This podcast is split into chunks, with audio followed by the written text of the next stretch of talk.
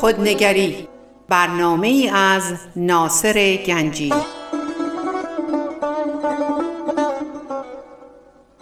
آینه چون نقش تو بنمود راست خود شکن آینه شکستن خطا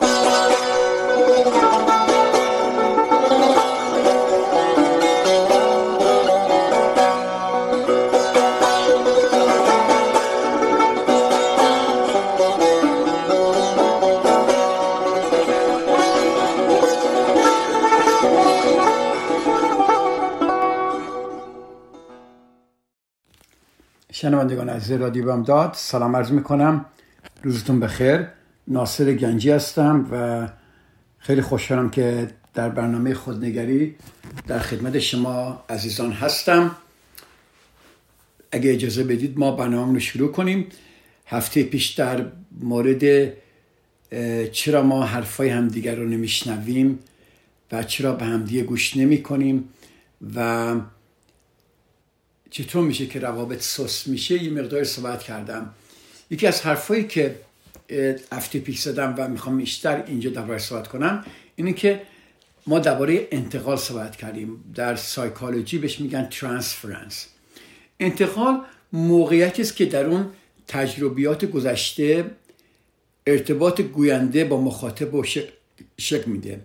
یعنی من طرز صحبت کردنم رایی که صحبت می‌کنم و چجوری اون شخص رو می‌بینم؟ با دیدی که در گذشته داشتم صحبتام شکل می‌گیره به این خاطر. یعنی انتقالی که من رد می‌کنم. یه مثال براتون بذارم. فرض کنید شما یه نفر می‌بینید و بدون که خودتون بدونید می‌بینید وقتی باش صحبت می‌کنید شما خشن هستید. میگه چرا من؟ مثلا بعدا که فکر می‌کنی میگه این که به من کاری نکرده تازه باش آشنا شدم ولی چرا احساس خوبی بهش نداشتم چرا من بدجوری باش صحبت می‌کردم؟ این بهش میگن انتقال. چون این شخص یک نفر رو در گذشته شما به یاد شما میندازه که خداگاه یا ناخداگاه شما این انتقال رو انجام می‌دید. پس این ترانسفرنسی که اتفاق میفته بین دو نفر. حالا یک انتقال دیگه هم هست به نام اگه می‌خوای بیشتر درباره انتقال بدونید هفته پیش برنامه منو چک کنید. مطمئنم در اونجا بیشتر صحبت توضیح دادم. حالا بعضی وقتا انتقال مقابل یعنی مقابل چه عکس عملی انجام میده؟ ما بهش کانتر ترانسفرنس اونم به ما به طریقه مکالمه کردن ما به طریقه انتقال پیام ما اثر می‌کنه. انتقال مقابل زمانی رخ میده که واکنش هیجانی شنونده مانع از درک گفته های طرف مقابل بشه. ببینید انتقال مقابل زمانی رخ میده که واکنش هیجانی شنونده حالا اونجا در انتقال کی بود؟ گوینده بود. در انتقال متقابل حالا این شنونده است که مانع از درک گفته های طرف مقابل میشه. این فرض کنید شما با یکی صحبت می‌کنید یک چیزی یک کلمه میگید یه حرفی می‌زنید که در مغز طرف مقابل گوش دهنده چیکار می‌کنه؟ احساس استرابش میده. یه دفعه این شخص دیگه نمیشنوه شما رو یا نمی‌خواد صحبت شما رو بشنوه یا اصلا نمی‌خواد گوش کنه یا کلا فرار می‌کنه و موضوع رو عوض می‌کنه یا خیلی ناراحت میشه. و شما میگه من چیزی نگفتم. چرا اینقدر این ناراحت شد؟ چون به خاطر اینکه شنونده ذهنیتی که داره و شما اون ترانسفر می‌کنه یه شخصی که در زمان قدیم یا ممکن حتی صحبت های شما استراری در وجود این شخص بذاره ما به این میگیم که انتقال متقابل. خب حالا به نگاه کنیم. ما میگیم شما ممکنه بگید خب این انتقال انتقال متقابل من زیاد درک نمی‌کنم. نگاه کنید ببینید من وقتی درباره انتقال و انتقال متقابل صحبت می‌کنم که عمل شنیدن هم می‌تونه از سوی گوینده تعریف بشه و هم از سوی شنونده. گوش کرد یه بار دیگه میگم. عمل شنیدن که ما داریم بهش کار می‌کنیم. عمل شنیدن هم می‌تونه از سوی گوینده تعریف بشه و هم از سوی شنونده و معلوم و معمولا هر دو طرف در ایجاد سوی تفاهم نقش دارن. ما برداشت درستی از صحبت های شخصی نمی کنیم و اون شخص که صحبت می‌کنه نمی‌تونه برداشتش رو ما خوب بگه پس مهمترین نیروهایی که ادراک شنونده رو تعریف می‌کنه چیه؟ ذهنیت شنونده است پیشفرس ها و انتظاراتی که از قبل در ذهن او شکل گرفته و واکنش های هیجانی دفاعی دیدی با بعضی ها شما صحبت می‌کنید فوری دفاعی میشن. حتی نمی‌تونید یک کلمه بگید. فوری دفاعی میشن. یه مثال کوچیک که می‌زنم براتون بزنم این که ما من یک در جایی که کار می‌کردم قبلا یک نفر برای من کار می‌کرد و بعد من متوجه شدم وقتی من با این شخص صحبت می‌کنم این شخص خیلی دفاعی میشه. خیلی برام جالب بود چون من فکر می‌کردم طرز صحبت من و طرز گفتن من خیلی تشویق کننده و و منظور من اشکال گرفتن این شخصی است ولی بعدا فهمیدم که من این شخص رو به یاد پدرش میدازم. یعنی پدرش نحوه صحبت کردنش خیلی شبیه نحوه صحبت کردن من بود و این هر وقت من باش صحبت می‌کردم حالت دفاعی می‌گیره. واکنش های هیجانی و دفاعی. اینم یه مثال دیگه گفتم براتون, براتون میگم. خب ذهنیت شنونده ما گفتیم خیلی مهمه. بیایم درباره این صحبت کنیم. پیش ذهنی می‌تونه ما رو دفاعی کنه. من درباره شنونده صحبت می‌کنم. ذهنیت ما می‌تونه ما رو خیلی تندرو کنه می‌تونه از ما هیجان های خشنی نشون بده. ولی کلا برای شنیدن شما اگر تمرین کنید موقع شنیدن به این نفر و در خودتون فرو نرید و ذهنیت خودتون رو بشناسید می‌تونید خیلی بهتر گوش کنید. یعنی چی؟ یعنی برای خوب شنیدن باید ما مدتی ذهنیت خودمون رو کنار بذاریم تا منظور شنونده رو درک کنیم. تا منظور شنونده درک کنیم. دیگه دیگه هم هشت پیشفرض ها پیشفرض ها ما هممون یک پیشفرض هایی داریم که اون نتیجه گیری ها اون پیشفرض ها اون کانکلوژن به قول آمریکایی کانکلوژن ها اون صحبت که ما فکر می‌کنیم نه صد درصد مثلا این واقعیت داره. و چون اعتماد داریم پیشفرزی داریم که نه این واقعا درسته دیگه نمی‌تونیم حرف دیگران رو بشنویم. مثلا میگم اگه پیشفرز من اینه که فرزندم و یک نوعی که دوست دارم بزرگ کنم چون پدر مادر منم اینجوری منو بزرگ کردن و فرض می‌کنم که من باید با فرزندم اینجوری باشم حالا این پیشفرزه من اگر کسی بیاد به من نصیحت کنه و بگه مثلا با که صحبت کنیم یا آقای گنجی شما مثلا رابطه با, با فرزندانت وابستگی زیادی درش هست شما بیش از حد داری انجام می‌دید و شما باید یک مقداری پسرت رو با مثلا به حال خودش بذارید. اگه پیشفرزه من این باشه که یک پدر باید در زندگی بچهش دائم باشه این به هیچ وجه نمی‌تونه صدای هیچ کسی دیگر رو بشنوه. خب درباره واکنش هیجانم صحبت کردم. بعضی از حرکات انسان ها بعضی از حرفای انسان ها بعضی از ما میگیم بادی لنگویج از زبان بدنی انسان ها خیلی ما رو به هیجان میاره. مثلا ممکنه من در کودکی یکی مثلا یک حرفی می‌زده پشتشم یک جریان بسیار بدی اتفاق میفته. الان یک کسی اگه به من این حرف رو بزنه من همونجا هیجان زده میشم و دیگه نمی‌تونم حرف دیگران رو حرف اون شخص رو بشنوم. ما باید ببینیم در کجا این هیجان ها جلوی ما رو می‌گیره.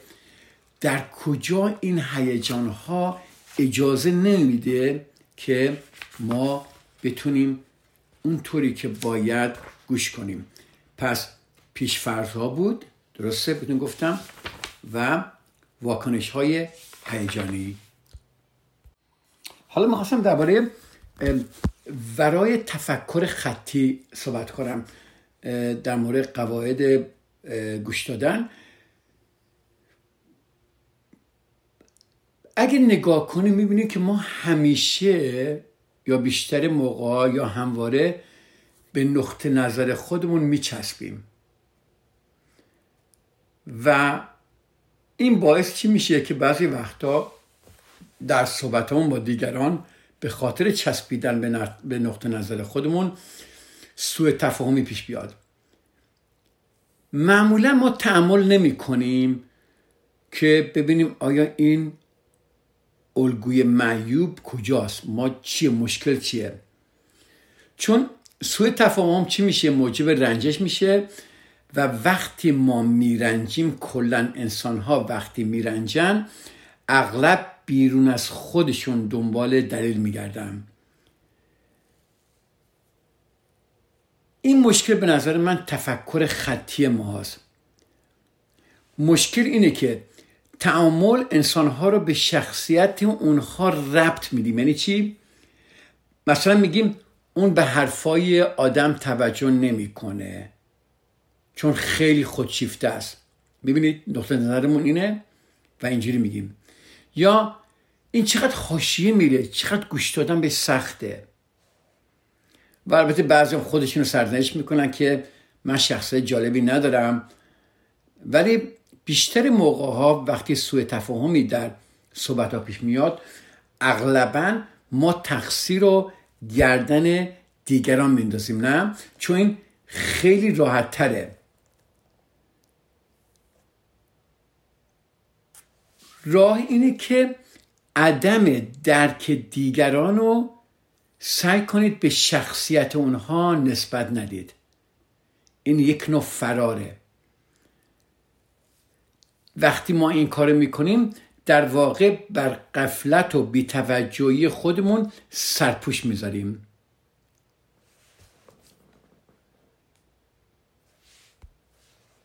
ما می‌تونیم گوش کنیم. می‌تونیم با اگر مثلا شما با یه نفر هستی که دائم حاشیه میره دائم داره می‌کنه شما می‌تونید خیلی راحت به جای اینکه ناراحت بشید به جای اینکه عصبانی بشید به جای می‌تونید کمکش کنید که وقتی صحبت می‌کنه در حاشیه نباشه. می‌تونید بگی خب منظورت اینه؟ اوکی فهمیدم. اجازه بدید من یه بریک کوچیکی بگیرم برگردم بیشتر باید صحبت کنم. من تا چند دقیقه دیگه در خدمت خواهم بود.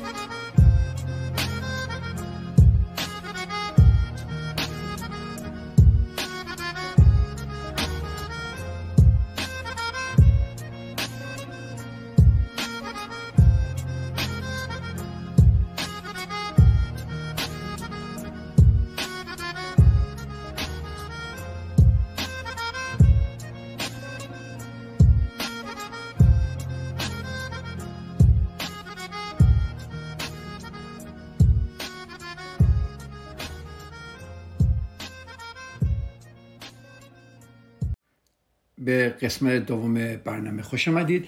بهتون گفتیم که ما نمی‌تونیم این فرضیه رو داشته باشیم که دلیل گوش نکردن دیگران به خاطر شخصیت اونهاست که مثلا این آقا خودشیفته است هیچ وقت به من گوش نمی‌کنه هیچ وقت توجه نمی‌کنه یا این شخص چقدر حاشیه میره و گوش دادن چقدر به سخته چون خیلی آشی میره. و حتی بعضی وقتا ما خودمون سرزنش می‌کنیم که من آدم جالبی نیستم پس نمی‌تونم زیاد با کسی صحبت کنم. پس این درک قواعد گوش دادن ما باید اگر می‌بینیم دیگران رو دیگران نمی‌تونن ما رو درک کنم یا ما نمی‌تونیم دیگران درک کنیم یعنی عدم درک دیگران رو به شخصیت اونها نسبت ندیم. اگه بدیم رو خودمون نگاه نمی کنیم اون موقع ما به بیتوجهی خودمون و قفلت خودمون سرپوش می‌ذاریم.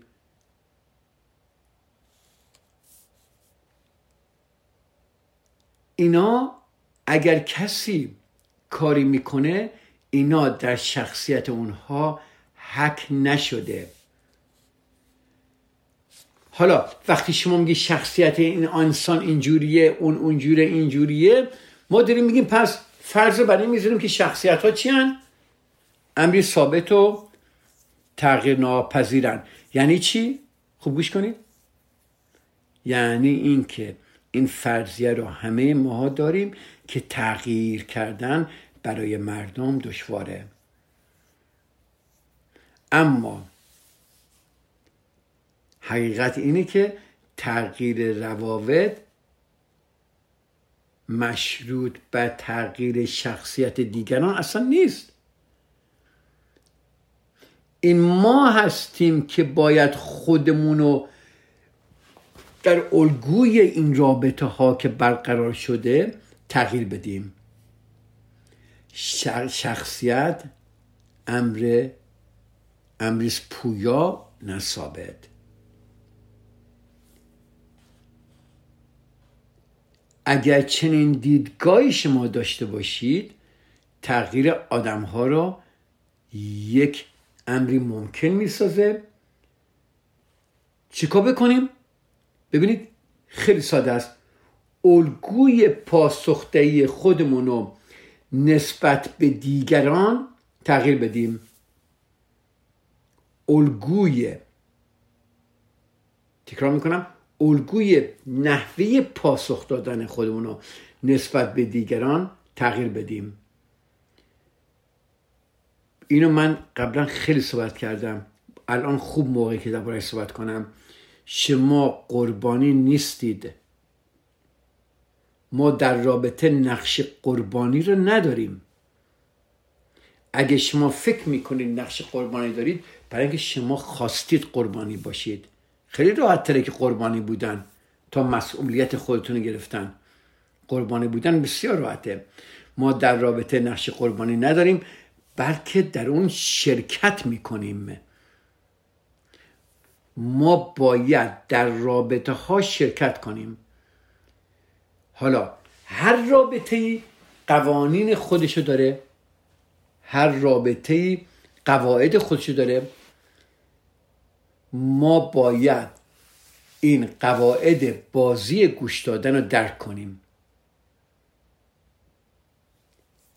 برای اینکه مشارکت موثر باشه بین دو نفر در گوش دادن اینه که ما باید با قواعد بازی اون آشنا بشیم. من یادم وقتی که اومدم آمریکا برای اولین بار که فوتبال آمریکایی دیدم دیدم یک عده خونه که از آمریکایی رفتم. تازه سه ماه بود از آمریکا آمده بودم یه دوست آمریکایی داشتم. من دعوت کرد خونهشون. اولین سوپربالی بود که رفتم. بعدم یه عده زیادی نشستن و دارن یک بازی نگاه می‌کنن. خب من فوتبال ایرانی برد من ساکر برد بودم. فوتبال در نه فوتبال با پا نه فوتبال با دست.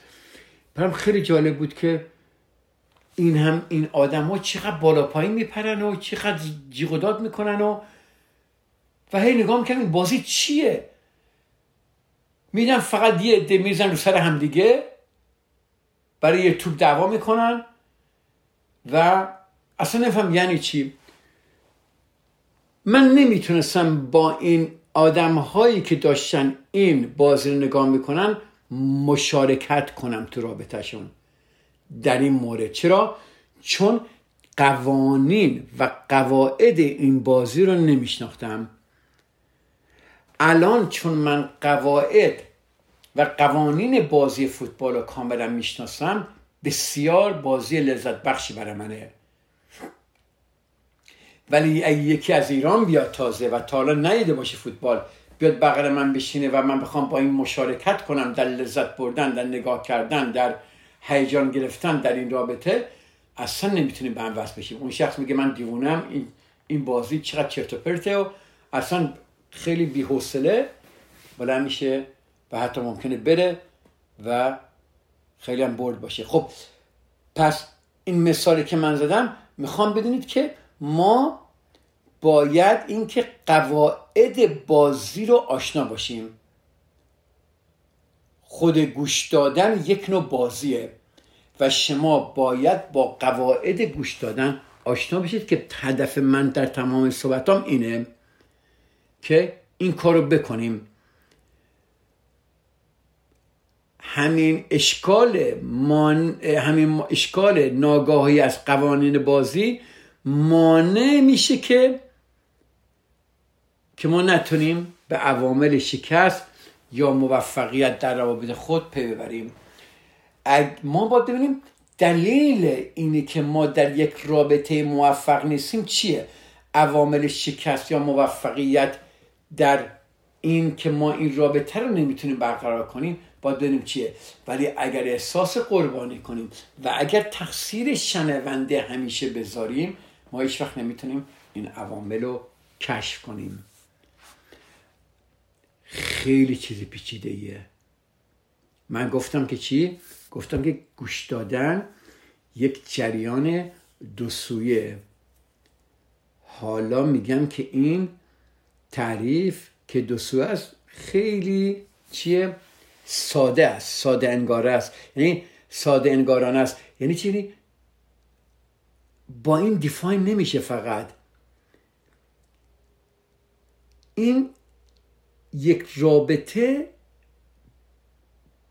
بسیار جز داره یعنی چندین جز داره. به نگاه کنیم مثلا به رابطه گوش دادن و حرف زدن.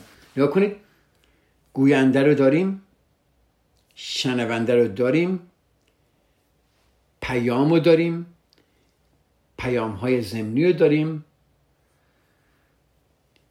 بافت و موقعیتی که در رابطه در اون رخ میده داریم و پاسخ شنونده رو داریم. پس یک نگاه کوتاهی که اگه ما به این حرفایی که من زدم بکنیم می‌بینیم که در سوء تفاهم ها در سوء تفاهم ها صرفا ما نمی‌تونیم فقط شنونده رو مقصر بدونیم. در صورتی که اگه ما با خودمون رو راست باشیم می‌بینیم که ما همیشه شنونده رو مقصر می‌دونیم. این مشکل ماست. اینه که ما باید روش کار کنیم. پس یکی از قوانین اولین قوانین بازی چیه؟ که شنونده همیشه مقصر نیست. شاید من نمی‌تونم اونطوری که باید منظور خودم رو بیان کنم و نگاه کنم به عوامل شکست یا موفقیت در روابط خودم بتونم پی ببرم. خیلی وقتا شده ما میگیم چی می‌خوای بگی؟ خب چی می‌خوای بگی؟ یا خود ما واقعا نمی‌تونیم اون چیزی که بخوایم بگیم. ببینید هر کلامی که بر زبان جاری میشه پیامی داره. اما اون چی که گفته میشه همیشه اونی که قصد گفتنشو داریم نیست. خب. فرض کنیم یه مثال براتون بزنم. فرض کنیم شما می‌خواد برید یک مسافرتی. شما همسرت و میرید می‌خواد برید خونه یکی از دوستاتون در مثلا اروپا. همسرتون میاد به شما میگه که خب عزیزم ما داریم میریم اروپا با همین و دوست منم خیلی وقت نامده اروپا اونم دوست داره بیاد. می‌تونی دوست منم با اون بیاد؟ خیلی دختر خوبیه میشناسیش اینا که با ما باشه.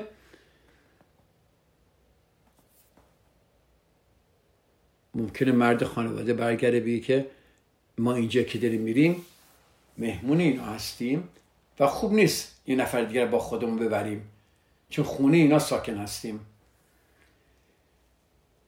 خانم برمیگرده میگه نه من این دوست رو می‌شناسم در اروپا.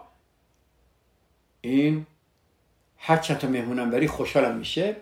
خب این مرد ناراحت میشه و خانم هم ناراحت میشه و هر دو ناراحت از هم دیگه میرن کنار. چی شد اینجا؟ چه اتفاقی افتاد؟ اگه نگاه کنیم می‌بینیم که آقای دوست داشته فقط فقط با همسرش توی مسافرت باشه. ولی چون نمی‌خواسته منظور خودش رو محکم بیان کنه حاشیه میره و به عنوان این که دوست من دوست نداره کسای دیگه باشن به خانمش میگه که عذر این دوستش رو بخواد. خانمش هم بهش چون این آقا اینجوری صحبت نکرده فقط به کلامش نگاه می‌کنه نه منظور بیانش. میگه که تو میگی دوست ما در اروپا دوست نداره کسی دیگه باشه. در صورتی که من می‌دونم اون از مهمونای زیادی هم بیشتر خوشش میاد میگه همسرم به من این کار کرده و هر دو ناراحت هم دیگه میشن و و اینجا دیدید چقدر منظورها چجوری, پن... چجوری بین رفت؟ دیدید چجوری چه اتفاقی افتاد؟ منظور من چه میخوایی بگویی اینه که ما نمی‌تونیم به جای اینکه گفته خودمون رو محکم کنیم و مستقیم صحبت کنیم در حاشیه صحبت می‌کنیم. اگر هیچ چیزی امشب نگرفتید اینو بگیرید. وقتی شما صحبت می‌کنید مستقیم منظور خودتون رو بگید. حاشیه نرید دلیلایی نیارید مستقیم بگیرید که مردم بتونن احساسات شما رو و کلام شما رو با هم دیگه بگیرن. اجازه به یه بریک کوچیکی بگیریم. من برگردم بیشتر درباره موضوع صحبت خواهم کرد.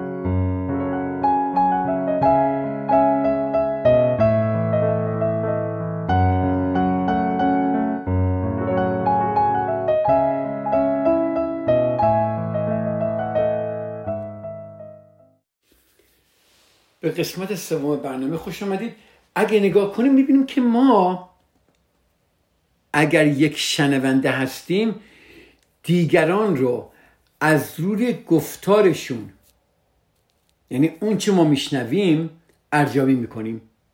درسته؟ دیگران رو از آنچه که میشنویم ارزیابی می‌کنیم. اما می‌خواهیم دیگران ما رو بر اساس اون چه قصد داریم بگیم اما به زبان نمیاریم درک کنیم. می‌بینید چقدر فرق می‌کنه؟ می‌بینید ما چه انسانهایی هستیم؟ اگر نگاه کنیم واقعا همچون انسانهایی ما هستیم. تکرار می‌کنم یه بار دیگه اینو خواهش می‌کنم. دفعه دیگه اینو وقتی با یک نفر در صحبت می‌کنید سوی تفاهم دارید هم دیگر نمی‌فهمید خواهش می‌کنم اینو نگاه کن. ما مثل هر شنونده دیگه ای دیگران رو از روی گفتارشون اون چی که میشنویم ارزیابی می‌کنیم. اما می‌خوایم دیگران ما رو بر اساس اون چه قصد داریم بگیم اما به زبان نمیاریم درک کنن. خیلی جالب بود نه؟ دقیقا این کاری که ما داریم می‌کنیم. یعنی در مقام گوینده ما انتظار داریم واقعا حرف ما رو بشنون ما رو درک کنن در صورتی که واقعا منظور خودمون رو بیان نکردیم اصلا. بعضی وقتا میگیم که من یه چیزی گفتم اما اون یه چیز دیگه شنیده. و کاش که می‌تونستیم بگیم که به جای اینکه من گفتم اما اون چیز دیگه شنیده چقدر قشنگه که بتونیم بگیم که منظور من منظورم از گفتن اون حرف این بود که ببینید چقدر راحت ولی فقط میگیم من گفتم. چرا منظور خودمون رو نمی‌تونیم به زبان بیاریم؟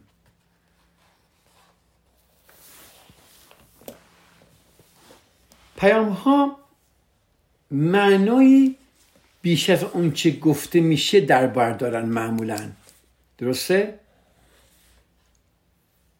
همه چیز بسته به موقعیت داره مثلا میگم اگر من در خونه باشم به همسرم میگم که بیا نهار بخونیم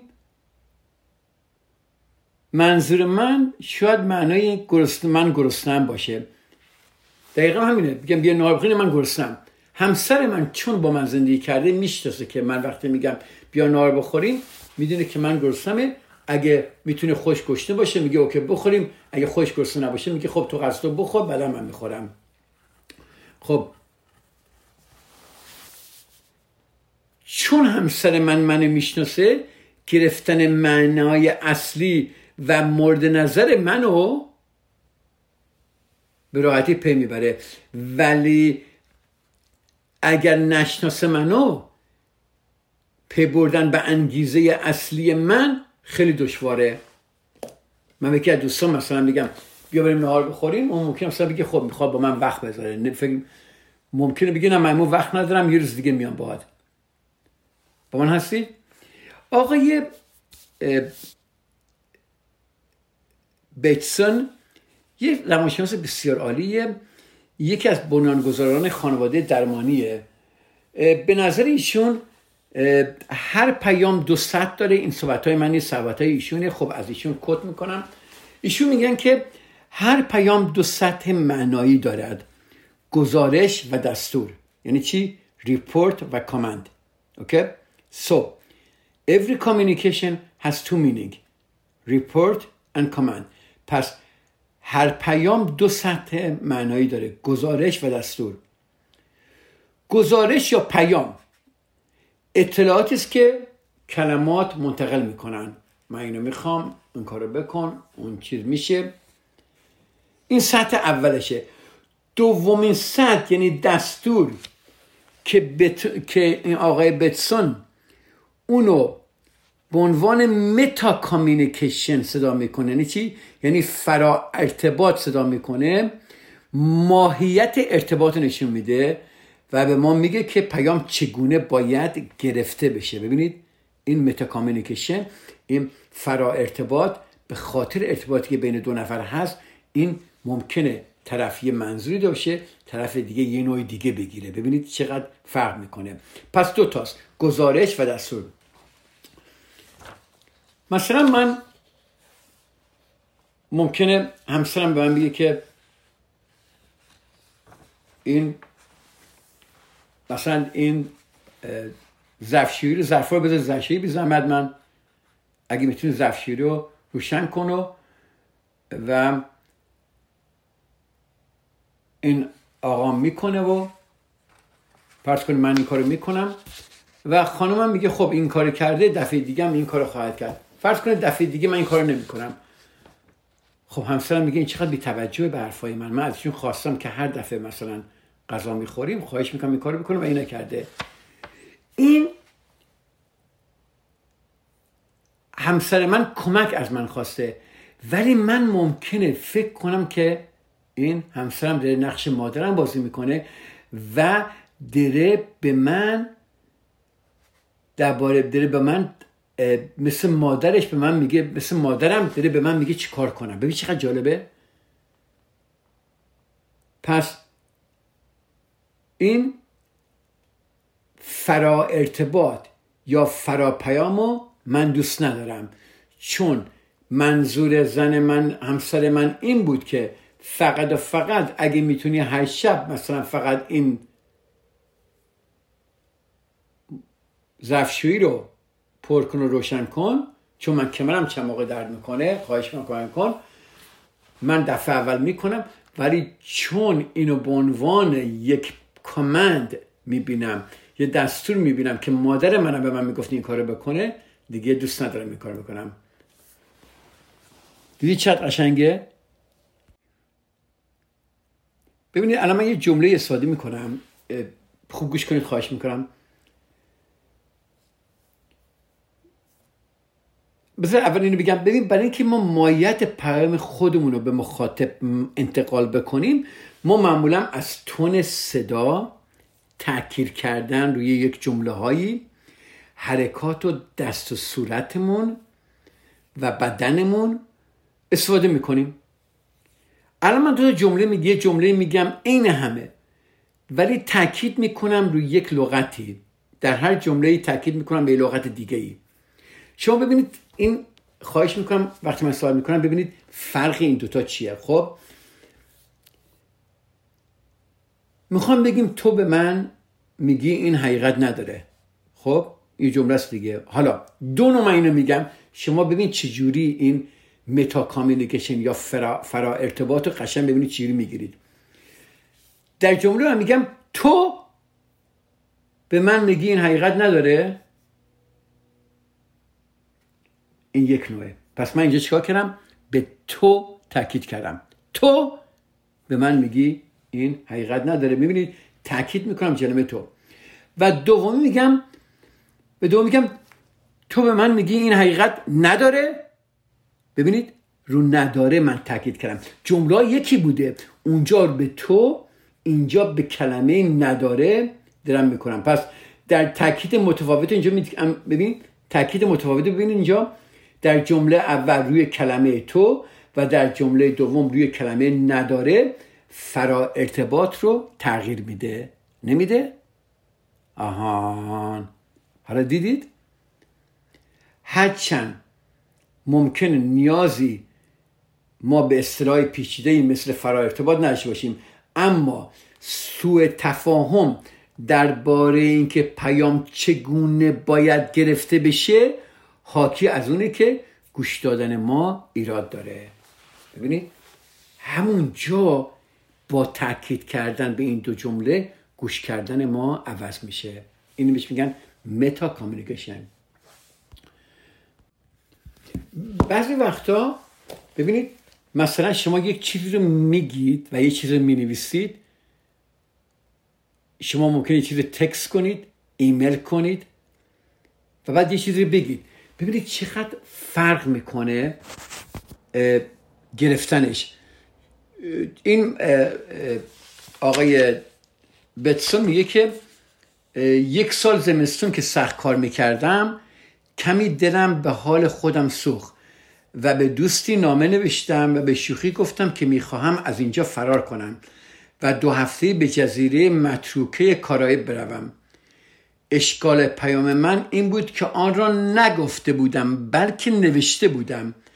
در نتیجه دوستم متوجه شوخی من نشده بود و اون رو جدی گرفت و در جواب برام نوشت که جالبه که ادهی برای حال دادن به خودشون هم وقت دارن هم پول. ببینید سوء تفاهم هایی که ما داریم نه تنها در نام نوشتن بلکه در ایمیل فرستادن چت کردن و ارتباط هایی که از این قبیل هست روان داره.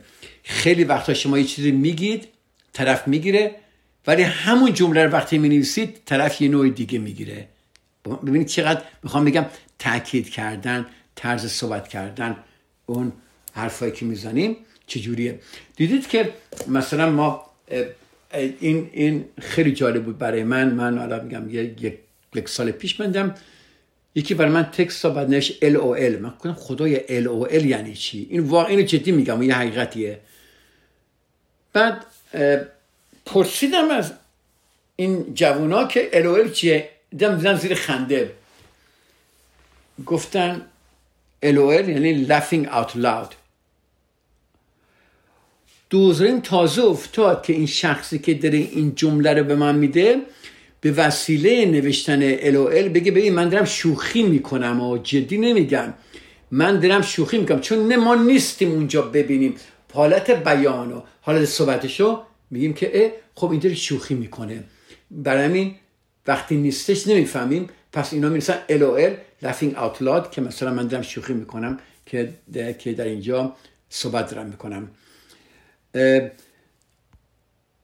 اینجا ما فکر کنم اینجا سب کنیم چون من می‌خواستم بیشتر درباره این صحبت کنم که چجوری ما پیام هامونه که میدیم درخواستی برای انجام کاریه و چطوری ما بعضی وقتا احساسات خودمون رو در زیر پیام هامون قایم می‌کنیم و انتظار داریم دیگران این احساسات ما رو درک کنن. با فقط یه پیام کوچیکی که میدیم فکر می‌کنیم که باید این کار رو بکنن اجازه من اینو با صحبت زیادی بکنم. الان وقت من تموم شده. در, در برنامه من امروز تموم میشه. متاسفانه وقتی ندارم. اجازه بدید هفته دیگه که من باتون خواهم بود بیشتر در مورد این صحبت خواهیم کرد. خیلی خوشحال شدم که امروز در خدمتتون بودم و هفته دیگه در خدمت شما عزیزان خواهم بود. متشکرم که با من در برنامه خودنگری در رادیو بامداد امروز بودید. خدا نگهدار.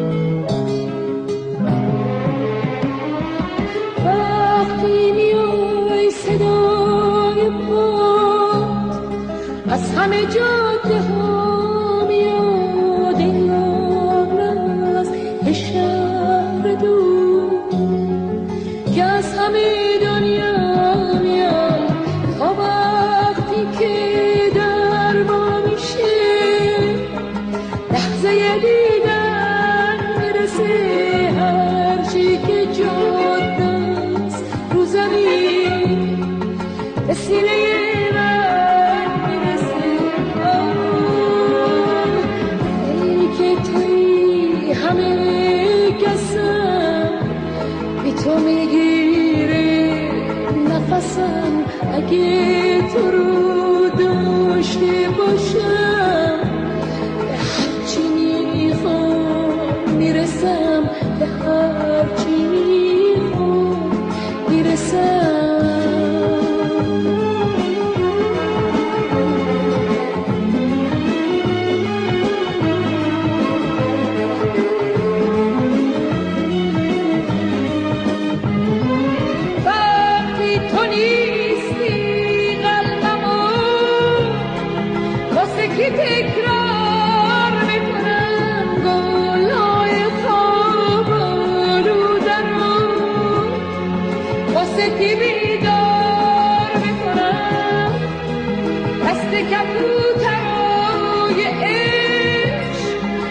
که دونه بپاشه مگه